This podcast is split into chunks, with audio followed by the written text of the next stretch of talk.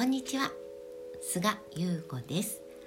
えこの番組ではね美女の品格ということでまああの生き方のお作法だったりとか性のお作法だったり恋愛のお作法だったりまあいろいろなねそういうお作法的なものの形でお伝えしていく番組にしようと思ってるんですがまああの児童養護施設の子どもたちの、まあ、心育というもので、まあ、私は NPO 法人をやっているのでねそんな中であの今児童養護施設の子どもたちって、まあ、虐待8割で保護して生活しているという子どもたちなんですね。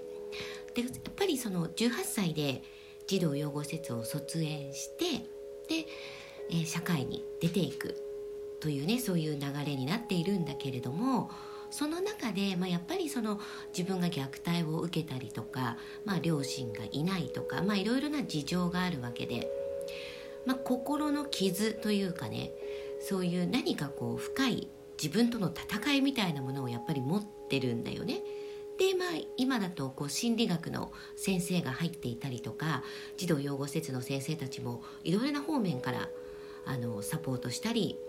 お勉強したり考えたりっていうことをしている状況なんですよ。でまあその例えば勉強を教えたりとかねあとこう社会人になるにはみたいな感じでそういうお話し会をしたりとかお仕事とはなんちゃらとかそういうような例えばマナーはこういう社会人のマナーはみたいな、まあ、ごくその一般的なものっていうのはこう学ぶとか伝えるっていう場所そういう機会っていうのはまあ結構あるのね。で私ももうずっとそうやって、まあ、私自身も児童養護施設で育っ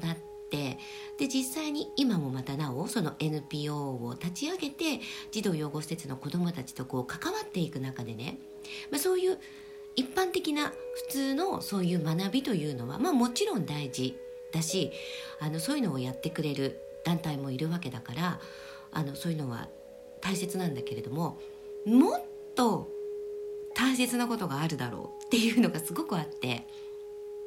で結局ねその普通のマナーだったりとか普通の社会人としてはとかそういうことの前にもっと人間的私自身を作っていく私創造自分創造だよねのお作法というものが一番大事なんじゃないかっていうとこにたどり着いたんですね。で、まあ、私はその美女の品格っていうふうにまあ題目はつけている、まあ、これ本当に私は児童養護施設の子どもたちに伝えるっていうのでえ作ってるんだけれども実際にこれは児童養護施設の子どもたちだけじゃなくって本当に普通の女性でもそうだし例えば、えー、子育てママでもそうだし児童養護施設の先生になりたい人もあとそういう、まあ、福祉関係のお仕事をしたい人もそうだし本当にもうなんかもう地球全ての人たちにみんなに届けばいいのにっていうふうに思ってるですね。でそれを子どもたちに伝えたりとかこう見せ続けていくっていうことをみんながやってったらこう地球全ての意識波動っていうのかな？エネルギーもすごい上がってくなっていうのをすごい感じてるんですね。だからあの私が言ったまんまを伝えるっていうよりかは私が言ってることってあの全然難しいこととかなんか変わったことを言ってないからあの人間本来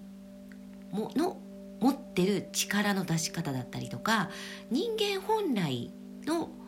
思いだったりとかあり方っていうのを伝えてるだけだからそこに何て言うんだろうな。人それぞれの世界観があるわけじゃない。自分がこう生きてきたね体験とか体感とかいろいろなものがあるわけだからそれをミックスさせて伝えていくことで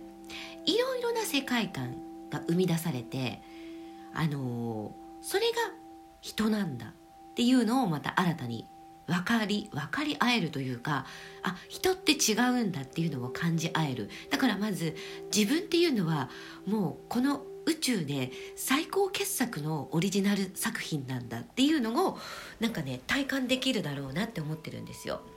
私あのその YouTube の方にもまあいろいろ上げてるしあとブログなんかにもいろいろ書いてるので、まあ、見てもらえればなと思ってるんですね。まあ、特にあの私はその児童養護施設の子どもたちっていうのを本当題目というかいつも考えるのはえ児童養護施設の子どもたちに何をこうなんか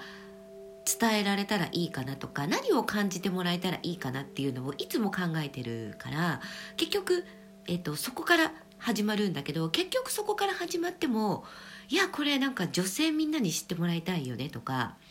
あと、まあ、なんか地球上みんなが意識がそういう方向に向いたらえどうしようなんか宇宙の波動上がっちゃうとかね そういうようなことばっかり考えてるから結構誰が聞いてもあなるほどねあ面白いかもって思えることだと思ってるんですよ。だからまああのーその普通の一般的なマナーは絶対大事？やっぱりこうね社会に出た時にじゃ例えば名刺交換だったりとか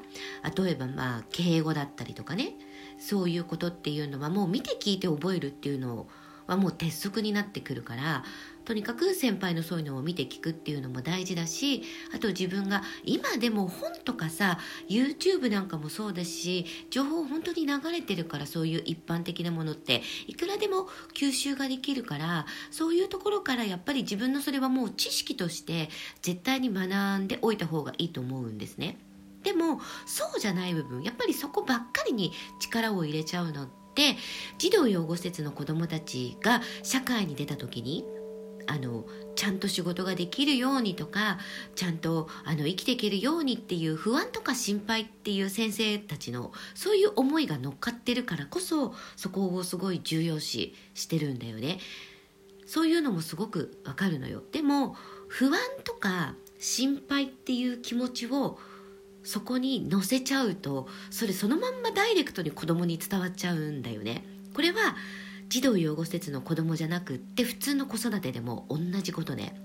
私は児童養護施設の子供たちにかわいそうとか大変とか心配とか不安って1ミクロンも持ってないのね。1ミクロンも信頼しかないわけ。この子たちの才能って宇宙一だからこれをどこまで引き伸ばせるかなっていうところに私はこうワクワクを感じる。もうそこの可能性にもう最高のエクスタシーを感じてるからそこからあじゃあどうやったらその才能を引っ張れるとか作っていけるってなるから普通の一般常識不安とか心配から出てくる一般常識にならないんだよね。これは私の娘に対しても同じこと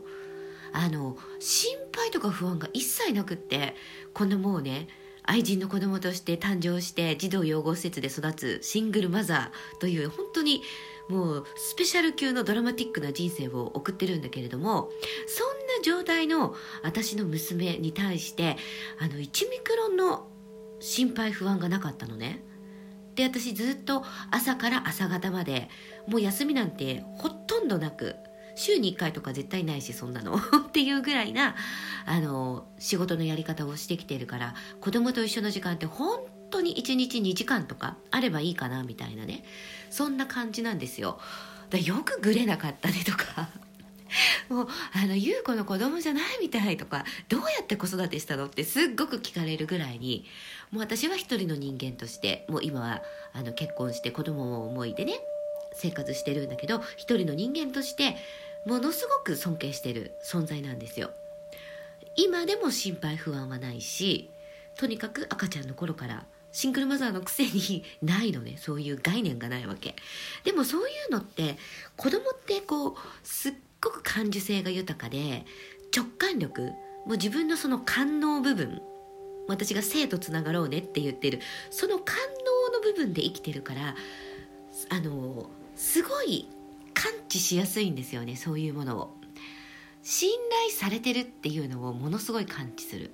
不安と心配から来てるっていうのがないからあの変な壁がないんだよね。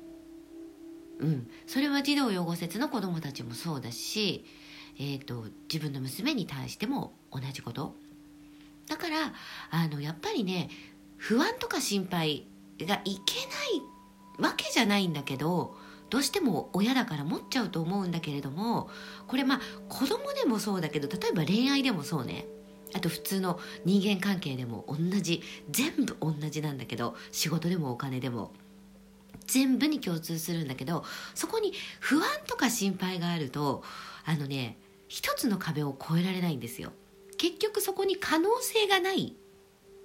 なくなっちゃうのねだからあの本当の信頼安心感っていうのがもう今ここにあるんだっていうところから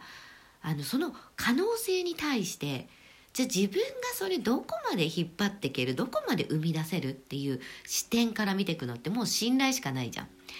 だからそういう信頼度をまず上げていくことがすっごく大事でその信頼度ってじゃあまずどうやったら上げられるのかっていう第一歩のプロセスっていうのは、えーと、イメージング力なんですよ。自分という存在をどういうふうに見ますかっていうこと自分をどういう存在に設定するかっていうイメージング力ですこれは、えー、児童養護施設の子どもたちにも自分の娘にも同じことを伝えているし、えー、セミナーとか講演でも同じことを言ってるんだけれども宇宙一の天才とかね宇宙が生んだアートとかもう何でもいいわけ。今自分をどういう設定にするかっていうねこれをちょっとね楽しみながら考えてみてください。今自分がこういう性格とか過去どうだったとかそういうこと一切関係ないから。何にも関係なくてただ自分がどんな自分でいたいどんな存在にしたいっていうだけでちょっとね考えてみてください。はいということで今日もありがとうございました。